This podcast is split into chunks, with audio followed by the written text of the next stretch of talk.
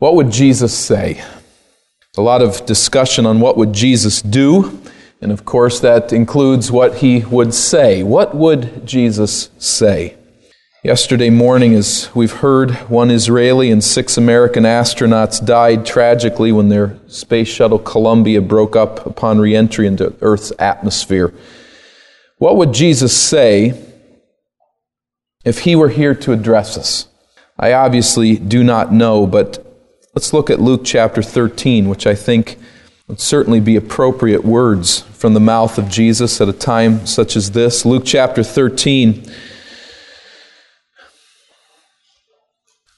Let's focus here on verse 4 in the middle of Jesus' instruction here. He speaks of the 18 who died when the Tower of Siloam fell on them. Do you think, says Jesus, they were more guilty than all the others living in Jerusalem. I tell you, no, but unless you repent, you will all perish. What we should not say, what we cannot determine, is that these astronauts were judged in a dramatic manner because they were unusually sinful. What we should take from such an event is the reminder that we must all be ready to meet God. We will all die someday, less dramatically, but just as completely. And we should live so as to assure that our death does not constitute a judgment, but rather a rescue from this fallen world. Thank you, Jesus. That's wise counsel. And that's helpful at a time like this. What would Jesus say? I do not know, but he may well call us to weep with those who weep. After a 16 day mission in space, these astronauts were only minutes away from landing at Cape Canaveral, where they were anxiously awaited by their loved ones. Just minutes from reunion, these very people were informed that their loved one would never come home again. Weep with those who weep, Jesus may tell us. And that would be a good word. But what would Jesus say? Superimposed upon the image of grieving mates and children and families, we see the image today of celebrating enemies. Now, we won't find those images in television. It would not be seen as appropriate more ways than one. But there are people who are celebrating. I think particularly of the one astronaut, a decorated Israeli war hero, and their very first Israeli to penetrate space. His return was greatly anticipated. It was billed as a grand opportunity for Israel to enjoy a rare reason to celebrate in the midst of a season of terrorism and upheaval and political trial.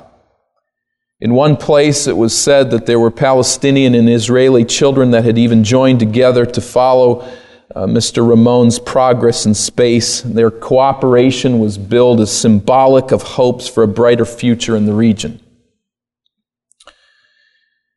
But he will never receive his hero's welcome. He is gone. Yet while Israel weeps in a way that would be hard for us to imagine today, her enemies are celebrating. There are those who rejoice in any tragedy that Israel suffers, and those who are gleeful that this man did not survive and come home. What would Jesus say? What would Jesus say as he sees grieving sons of Jacob walk past celebrating sons of Ishmael who hate Israel with great intensity? I'm not speaking here on a national level, but I'm talking here about the individual. What would Jesus counsel? What would he say? You picture the scene. It's enough to make your blood boil. That you see such suffering and such difficulty, such disappointment and such trial, and you see people celebrating. What would Jesus say? What should be the personal response in such a situation? Matthew chapter 5 and verse 43. Matthew 5:43 Jesus said to his Israelite hearers, You have heard that it was said, Love your neighbor and hate your enemy. But I tell you, love your enemies and pray for those who persecute you. Luke chapter 6 and verse 27. Luke chapter 6, verse 27. But I tell you who hear me, Jesus says, love your enemies. Do good to those who hate you. Bless those who curse you. Pray for those who mistreat you. If someone strikes you on one cheek, turn to him the other also. If someone takes your cloak, do not stop him from taking your tunic. Give to everyone who asks you, and if anyone takes what belongs to you, do not demand it back. Do to others as you would have them do to you. Do good to those who hate you. Bless those who curse you. That, Jesus, is crazy advice. It doesn't work. It makes no sense. It's simply too much to ask. And I think perhaps Jesus could quietly respond by turning his palms and exposing the wounds inflicted on the day that he was tortured to death by his enemies for whom he died. What does Jesus say? We turn our attention this morning to a few of the teachings of Jesus concerning the life of radical love to which he called his people. Let's remember that we have considered thus far in our series on love that God is love. This is his very nature. It flows from him, unimpeded, naturally, unhindered, unsullied. Many seek to interpret this love however they choose. To say God's love means whatever our agenda is.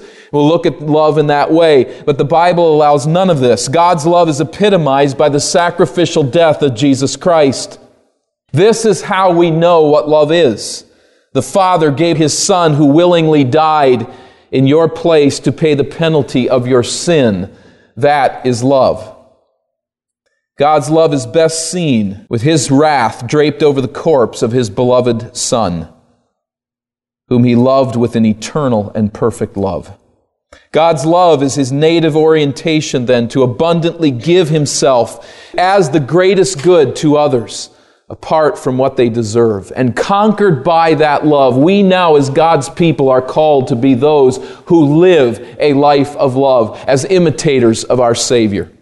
Ephesians 5, 1 and 2. This love will flow naturally from God. It will not flow naturally from us. It is a supernatural love that flows from the Lord and works in us and transforms our human loves and our natural responses by nature, we are small. By nature, we are self-centered and self-seeking and self-promoting. And by nature, we hate our enemies and even love to hate our enemies in some twisted way.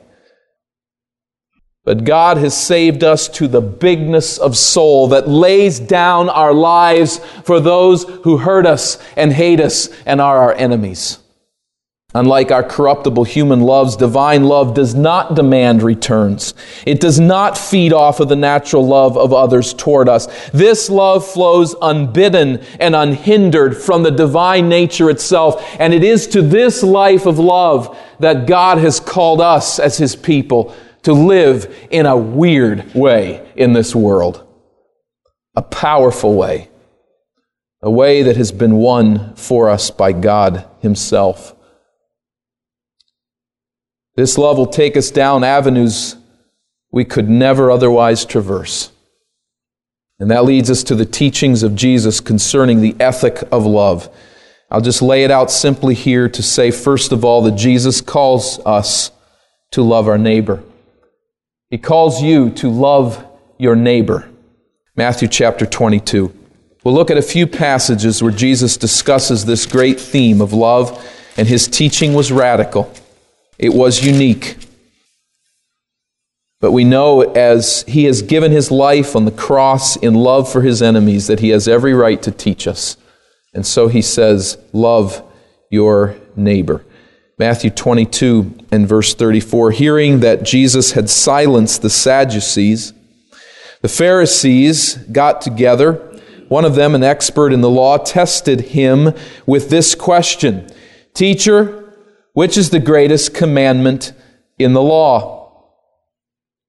Jesus replied, Love the Lord your God with all your heart, with all your soul, with all your mind. This is the first and greatest commandment. The second is like it love your neighbor as yourself. All the law and the prophets hang on these two commandments. Now, the rabbis of Jesus' day commonly debated this point. It's very likely that Jesus dealt with this very question on numerous occasions. How do you summarize the law into a succinct statement? Now, that was always a divisive question, not only because there were different opinions, but think about it. Anytime you're asked to summarize something, you'll always leave something out, and people can always pick at that. It just allows for very cheap shots very easily. But we notice here that Jesus hits it, and he hits it rightly. Verses 37 and 38, he quotes from Deuteronomy 6 5. He goes to the Mosaic law and he says, Here is the essence of the law to love the Lord your God with all your heart and soul and mind. Those aren't three different ideas, but just to say to love God with all that you are. The second is like it, and he draws here from Leviticus 19 and verse 18 and says this is to love your neighbor as yourself. Everything hangs on this. Every other command flows through these ideas to love God and to love your neighbor as yourself. So we see here the command from Christ love your neighbor as yourself. Let's consider the extent of this command. How broadly must we extend neighbor love? For this answer, we turn to a separate but very similar incident in Christ's life. We find here Jesus' perspective that neighbor love is to be applied very broadly indeed. We're familiar with this passage, but let's look at Luke 10 and verse 25. Let's sit at the feet of Jesus and listen as he teaches, as he illustrates. He commands us to love our neighbor. Here he describes the extent of that love. How broadly are we to extend neighbor love? Neighbor love, we find in this section, applies to everyone.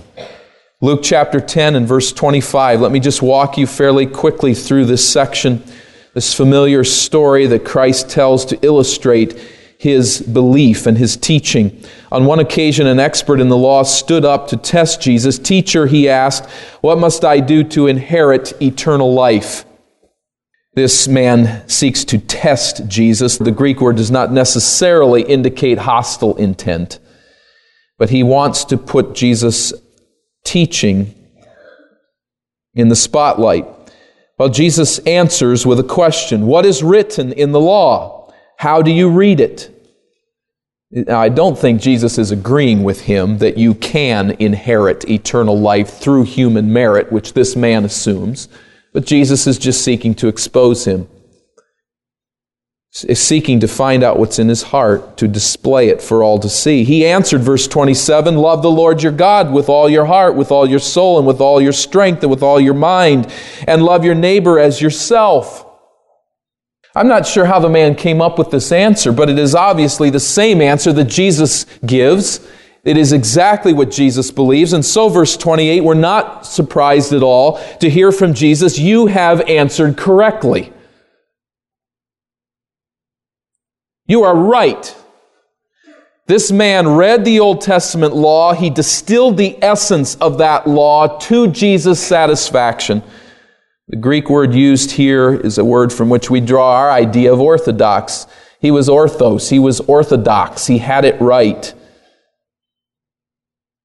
Now, I imagine the man experienced a split second of self satisfaction in that moment. Let's think about that. Jesus is the most popular teacher in Israel a word had gotten around. Everyone knew who Jesus was. Everybody pretty much knew who everyone was in Israel. It was a, they had that capacity, but everyone knew who the teachers were. You knew who the great soldiers were, and you knew who the great rabbis were. And news had gotten out that this boy had stumped the experts at age 12. And news had gotten out that he could hold great crowds spellbound by his teaching and by his stories and by his grasp of scriptures, which no one could really equal. Everyone knew that. And here is this man who's in this world. He's a rabbi, an expert in the laws of Moses, and he hears from this great teacher in Israel, you have distilled the Old Testament law properly. You're right. Well, if there was that split second of self congratulatory satisfaction, it was quickly shattered by what Jesus said next. Verse 28 Do this, and you will live. You want to inherit eternal life through your human effort? Keep the law, and you'll inherit eternal life. That's not Jesus laying out from his teaching and his perspective what he believes about salvation. He's just saying, if you can do this, you'll have eternal life, hypothetically. The problem for this man had nothing to do with the academic part of things. It rather had to do with the moral aspect. Academically, he got the right answer. A plus on this quiz. He read the law rightly. His problem was what your problem is and mine. Follow through. He began to quickly shrivel under the convicting light of what he had just said and what Jesus has now said. You are right. That's the law. Now do it. That presented a problem.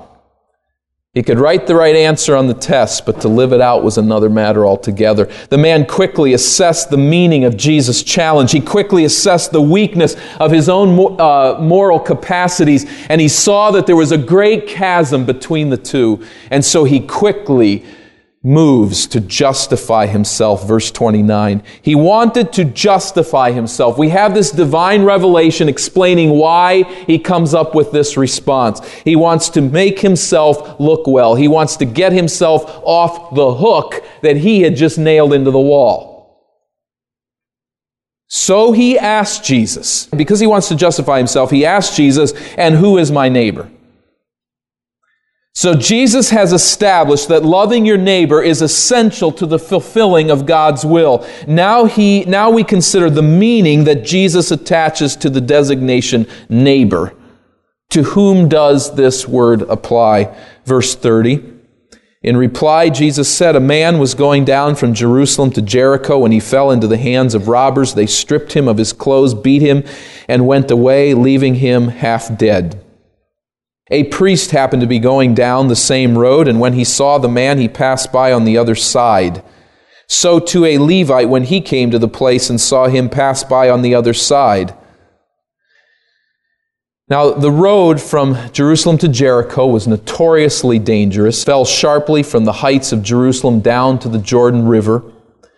And along this 17 mile path, robbers found it easy to hide in the rugged and rocky terrain. It's not quite as difficult a journey today as it was then, but even today, it's a dangerous route. Priests and Levites routinely traveled to Jerusalem to serve at the temple according to assignment. So this is just in the, set, in the setting of their day a very understandable scenario. This dangerous road winding its way down to the river, and we have a priest and a Levite. Priests and Levites are always traveling that road to go up to the temple to serve, and they're leaving uh, from the temple for various duties or to return home. Uh, you'll notice here that these two are apparently traveling away from Jerusalem, as the priest is said here to be going down. And that would seem to be location uh, that he is traveling down the road toward the Jordan, away from Jerusalem. And without any additional information, we should assume that the Levite is going in the same direction. The priests and Levites, as they're traveling to Jerusalem, it was characteristic, if not universal, that they would travel in groups. They were heading there in groups to fulfill their assignment at the temple. These two individuals are apparently alone, and they're traveling away from Jerusalem. So there are absolutely no excuses.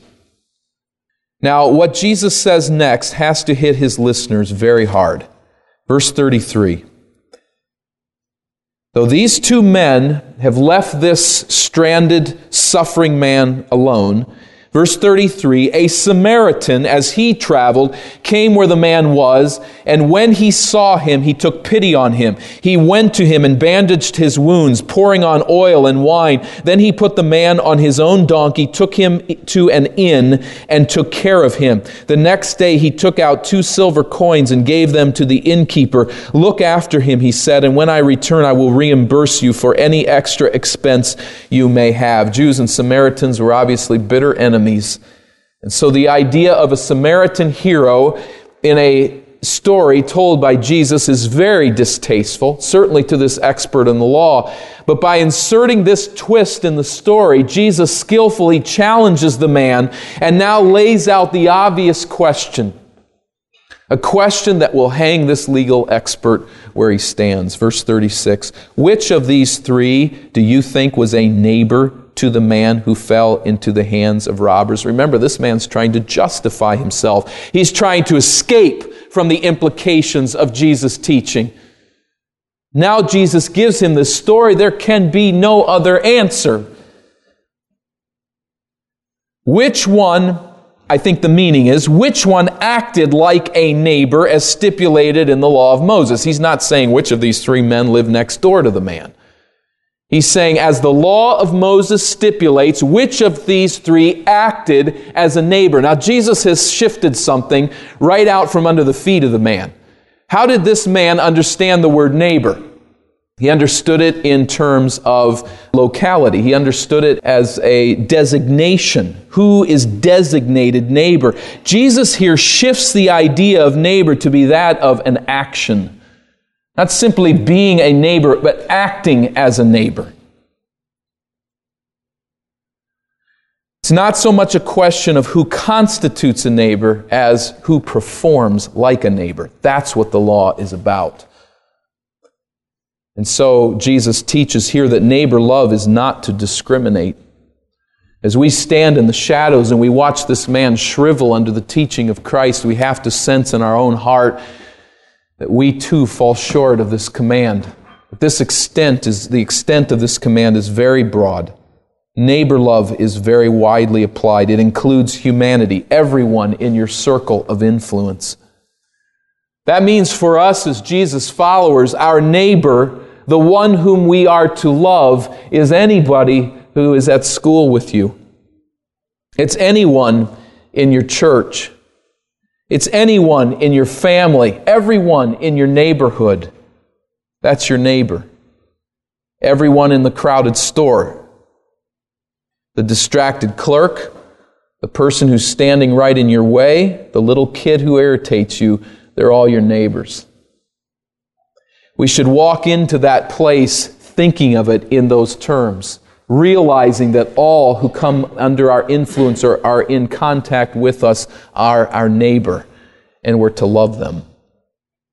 The person we know, the person we do not know, the person who can do us good, the person who will do us no good. Everyone who causes you trouble, who hates you, who wants nothing but ill for you, is your neighbor. Every crowd, every gathering, every person that you talk to, in every situation that you enter in your life, whoever you're with is your neighbor. And Jesus says, Love your neighbor as yourself. If you love God, if you love as God loves, it will make no difference. Everyone is your neighbor, and everyone must be seen as a potential recipient of your time, your attention, your help, and your love. Now, everyone is a very broad term. But I think this is exactly what Jesus means. For we see in this broad extent that neighbor also applies to our enemies. And Jesus made that very clear. Matthew 5, let's go back where we started. Matthew chapter 5 and verse 43. You have heard that it was said, Love your neighbor and hate your enemy. He's quoting here Leviticus 19:18 as far as the command to love your neighbor. There is no Old Testament command to hate your enemy. But apparently, this was a popular notion in that day, widely promoted in Israel at the time. Although there is virtually no written evidence that uh, is available to us today, apparently this was common understanding that you are to hate your neighbor. This is righteous when you serve God and are His people to hate those who hate you because you are God's people. So you hate your enemy and love your neighbor. Verse 44 But I tell you, says Jesus, love your enemies and pray for those who persecute you. Jesus chooses the worst kind of enemy to illustrate his point. He speaks of the persecutor, not simply of someone who causes us trouble, but someone who causes us suffering because we have done what is right and good. That enemy who treats you wrongly because you're doing right, you are to love that person. How do you love such an enemy? What does Jesus teach us? I tell you, love your enemies and pray for those who persecute you. I take those as parallel ideas. Love your enemy. Let me say that again in a different way. Pray for those who persecute you. Do you have an enemy? Do you have someone who does you wrong on a consistent basis? I don't mean enemy in the psychological sense of the term that we hate them or they hate us necessarily, but someone who brings misery in your life on a consistent basis. Do you have somebody in your life that way? Then you have a prayer project. You've got something to pray about. You should love your enemies because God loves his enemies. He shines sunlight and he sends rain upon the unrighteous, verse 45, that you may be sons of your Father in heaven. He causes his sun to rise on the evil and the good and sends rain on the righteous and the unrighteous. If you love those who love you, what reward will you get? Are not even the tax collectors doing that? And if you greet only your brothers, what are you doing more than others? Do not even pagans do that. God sends sunlight and rain on his enemies in his grace. Any pagan can greet someone they like and can be kind to someone who causes them misery. We must strive, however, to be like God, not just the pagans. Verse 48 Be perfect, therefore, as your heavenly Father is perfect. Let's apply this for a few moments. Jesus does not mean, I don't think, that we should permit everyone to take advantage of us every time they try to do so. Let's look above at verse 38, for here we see what might be seen in our view here, just looking at it this way, as application of what Jesus said. You have heard that it was said, eye for eye, tooth for tooth.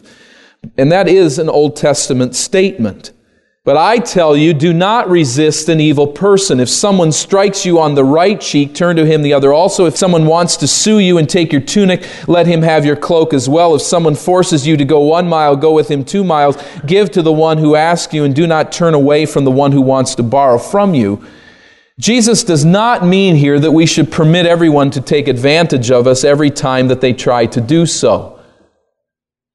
What Jesus is seeking to do here is to take the essence of the law, which was simply, as some have described it, as a dam holding sin back. But Jesus is here trying to dry up the water, dry up the sin entirely. It's not simply being fair. If someone does wrong, they receive for the wrong that they've done. There's something more to it than that, says Jesus. It's not eye for eye, it's love for hate. That's my ethic. And that will describe the Old Testament law much more fully than the simple laws and rules and regulations of Moses. This is the fulfillment of the law. It's to love your neighbor as yourself.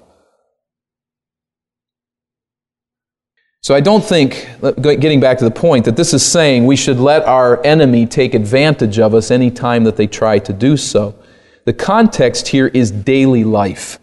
Somebody asks you for a tunic. Somebody strikes you on the cheek. Somebody wants you to go with them a mile. The context is daily life. Jesus has in view here situations in which the only reason for not loving someone is our own selfishness and our own pride. These words need to be viewed in light of all of Scripture. Jesus is not, for instance, laying down guidelines for a nation. That nation is attacked, And they say, well, we need to turn the other cheek, and so we should be attacked over and over and over again. That nation is destined for quick extinction, and that and Jesus had other things to say to nations, for instance, Romans chapter 13. We're to apply this wisely in light of the rest of Scripture. This passage is not saying, for instance, that if you see someone walking into your house and they're walking out stealing some of your things, that you go, whoa, whoa, hold on, hold the truck a minute, I want to get you something else and bring it out. You've taken my tunic, now I want to get you my cloak. That is not what Jesus is teaching here. What he's trying to do is to get down to the essence of our own selfishness and pride and our hostility that seethes down within our soul apart from Christ and His power. And He says, there, at that point, give to those who take, love those who hate. And as we put together all of His teaching, it's clear that love for God and His truth will sometimes pit us against our enemy. And that was clear in Jesus' case. Matthew chapter 11, verses 15 through 18, he takes a whip and he cleans out the temple. Now, if we have an idea here that loving our enemy means that all we do is let them take advantage of us and we just simply turn the other cheek, letting them do whatever they want to do, that's not how Jesus applied his ethic. In Matthew chapter 23, this very book issues a scathing, lengthy rebuke to the Pharisees. He calls them serpents, snakes, and that wasn't a compliment. He is criticizing their false religion. So we should not get the idea here that when Jesus says love your enemies, that it means that you simply have a wiener for a backbone. What we should see, though, looking at it from our angle, is that as he teaches, there's an X on his wrists waiting for a Roman spike. That's how he loves his enemies. He gives them what is absolutely best for them. He loved them as he loved himself, and he calls his people to love our enemies as we love ourselves. Love for one person may force us at times to resist an enemy. Love for another person may deny us the opportunity at times to love an enemy. The key here is that we have a renewed heart which is free of hate and it's free of selfishness and pride, free of self interest that harms an enemy. He encourages us here to have a heart that knows when to take time and material resources and to meet the physical needs of an enemy. It knows how to meet the spiritual needs of an enemy. It is the experience of assessing God's power by faith to love the unlovely sacrificially and to do so willingly with a view to eternal reward. Let me say that again. It's the experience, this love is the experience of assessing God's power by faith to love the unlovely sacrificially and to do so willingly with a view to eternal reward. Did Jesus' followers get the point? They got the point. Let's note Romans chapter 12 in the writings of Paul. I believe this is the foundation, Jesus' teaching to love our enemies. This is the foundation of Paul's teaching here in Romans chapter 12 and verse 14. What did Jesus say to do to those who persecute you? Bless and do not curse. Paul says in Romans 12 14, bless those who persecute you, bless and do not curse. Where did Paul get that? Verse 17 of chapter 12. Verse 17 Do not repay anyone evil for evil. Be careful to do what is right in the eyes of everybody. If it is possible, as far as it depends on you, live at peace with everyone. Do not take revenge, my friends, but leave room for God's wrath. For it is written, It is mine to avenge, I will repay, says the Lord. On the contrary, if your enemy is hungry, feed him. If he is thirsty, give him something to drink. In doing this, you will heap burning coals on his head. A sign, I believe, of, of humiliation in the right sense of the term. Paul got the point, and he preached it passionately. Peter got the point. 1 Peter chapter 2, and really the entire book of 1 Peter could be in many respects a pillar of this book is the teaching of Christ to love our enemies, to bless and not curse those who curse and do not bless. 1 Peter chapter 2 and verse 23 speaking to slaves who are facing harsh treatment, suffering unjustly. He calls them to the example of Jesus, who in verse 23 it is said, when they hurled their insults at him, he did not retaliate. When he suffered, he made no threats. Instead, he entrusted himself to him who judges justly. Chapter 3 and verse 9 chapter 3 and verse 9 Do not repay evil with evil or insult for insult, but with blessing, because to this you were called, so that you may inherit a blessing. Where's Peter getting this information? Where's Paul getting this information? Through the divine uh, inspiration of the Holy Spirit, certainly, but they, I believe, are drawing from the teaching of Christ to love our enemies. This is how we deal with trouble. So, the command, we're to love our enemies. The extent, it is to be broadly applied to all people. The degree, to what degree must we extend neighbor love? Let's go back to Matthew 22 and look at the degree to which we must extend neighbor love. It's possible at this point to say, okay, we're to love all people, even our enemies, and to think that to do so is something very light just sort of kind regard for everyone. Jesus doesn't let us off that easily. Matthew 22, verse 39, we read it earlier, but it says, Love your neighbor. And then those really tough two little words Love your neighbor as yourself. This is not a command to pursue self esteem, let's we have to say in these days since the latter part of the 20th century. There's only two commands here, not three. He's not saying that you first love yourself, then you have the capacity to love other people. He's saying two things you love God and you love your neighbor. How do you love your neighbor? That's what he's describing here. You love your neighbor as you love yourself. As you right now love yourself as you daily take care of yourself, you're concerned about your body, you watch your own interests, you're aware of your needs, treat your enemy just like that. Treat others the same way that you treat yourself, even your enemies. Now, there are those who are hostile to all of us in our personal lives. I hope, and I think it's probably the case, I don't think there's anyone here who has somebody who's jumping up and down rejoicing that you have suffered for doing something good. Now, maybe that's the case, and that's a heavy load of suffering to bear. But to some degree, you understand the struggle.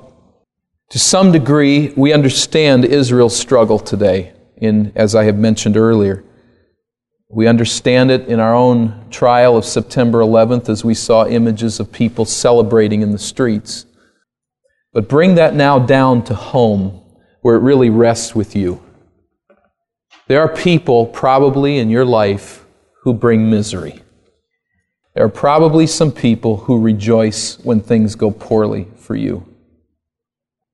There's an antagonist a person, really, if the truth were known, that you wish would just go away forever. Does your treatment of that person reflect the love of God? Or do you respond to that person like the world responds under similar circumstances? To avoid that person and just hope that you never see them again. To seethe with bitter anger and hostility to just write them off as small and inconsequential. I'll consider the source, move on. We spit in the dirt, spin on our heel, and leave. Or maybe it's even to the point of retaliation. You're so angry and you're so bitter, you are going to get even. And if there's suffering and trial in their life, you will have a hard day not jumping up and down with joy. Do you practice blessing your enemies? Well, I think in light of these questions, we've all got to admit as we stand before Christ that we stand there in abject spiritual poverty. Blessing our enemies and loving those who curse us, doing good and loving our enemy as we love ourselves are things that we do not find natural, we do not find easy, and we often blow it.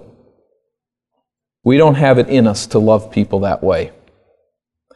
But through faith, here is the hope and here's where we need to stretch, and here's where we need to submit to God and His leading. Through faith, we can submit to God's command.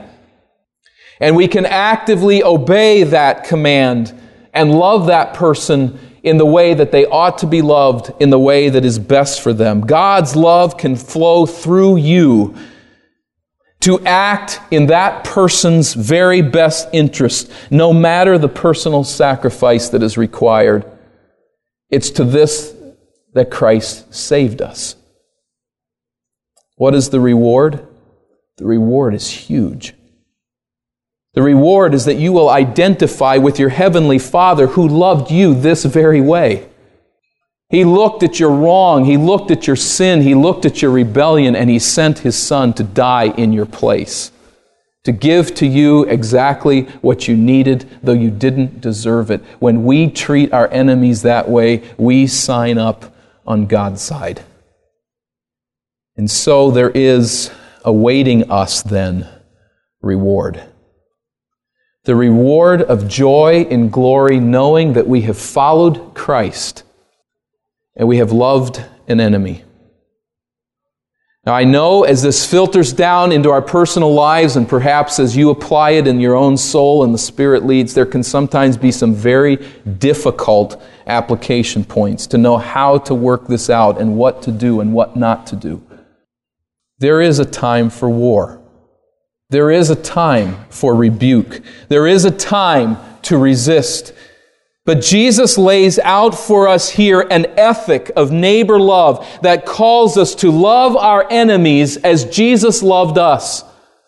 And to not dismiss that by saying, I'm more righteous than my enemy, therefore I will be angry and I will retaliate or I will ignore.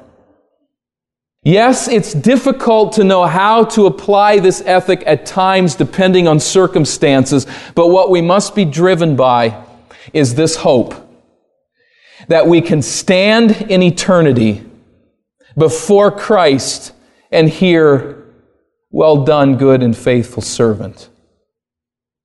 I sent you into an unlovely world to love the unlovely, and you did. You loved your neighbor. Everywhere that you were, you were aware and awake and sensitive to what others needed, and you gave it. You laid down your life, you laid down your anger, you laid down your bitterness and pride, you laid down your sin, and you allowed my love to flow through you to be a blessing even to those who cursed you. There is great reward in heaven for those who love their neighbors as they love themselves. And the only way that we'll do that is to love God with all of our heart. Because it's not, it doesn't seem like it's always in our best interest to love our neighbor as we love ourselves. This is where faith has got to drive us, has to motivate us to do what God calls us to do.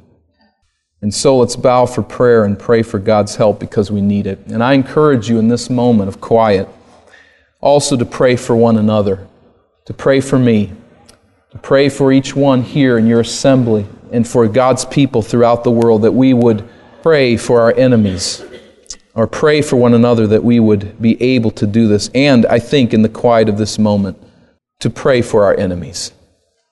May God sense that as our prayers ascend, that we are bringing before Him those that cause us difficulty, and we are asking God to bless and not curse. Let's do that work in the quiet of our heart as we come before Him in prayer. That we know you must perform in our hearts. And we know that even venturing into these areas and talking about these matters, it means that perhaps there will be increased enemies in our life, that we might learn to apply your truth and know the joy of loving those who do not love us. God, I also pray then that you will give us strength for the future days. But I pray, Lord, that right now that you will do a great work in the hearts of your people. There are antagonists in our lives. There are people who have hurt us. There are enemies of our soul. There are people who rejoice when things go wrong in our lives. Lord, may we see all of these relationships as an appointment from you. May we also see, Lord, that you have called us to love our enemies and to bless those who curse and to pray with diligence for them.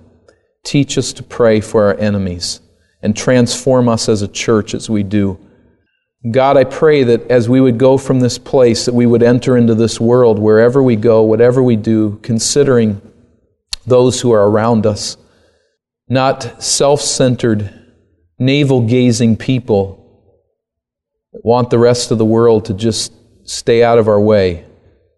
But I pray that we'd be awake and aware and that we'd be an influence for Christ in this world wherever we go, whatever we say, whatever we do, whoever we touch. And I ask that you will open doors of opportunity for us this week to love our neighbor as we love ourselves. Teach us in the small things to be aware and to be helpful and to be good. And teach us, Lord, in the big things, the times of difficulty where this is so hard to apply. May we be faithful to this call. And may we love our enemies as we love ourselves. Teach us, Lord. We need your teaching, we need your help, and we need your power because you alone can do this through us.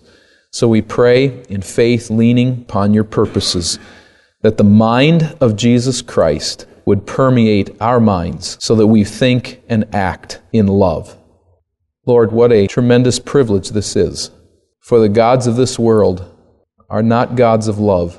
There is no pure and perfect triune love from eternity past in any other God. The gods of the pagans fought and schemed and battled with each other as selfish and grasping people.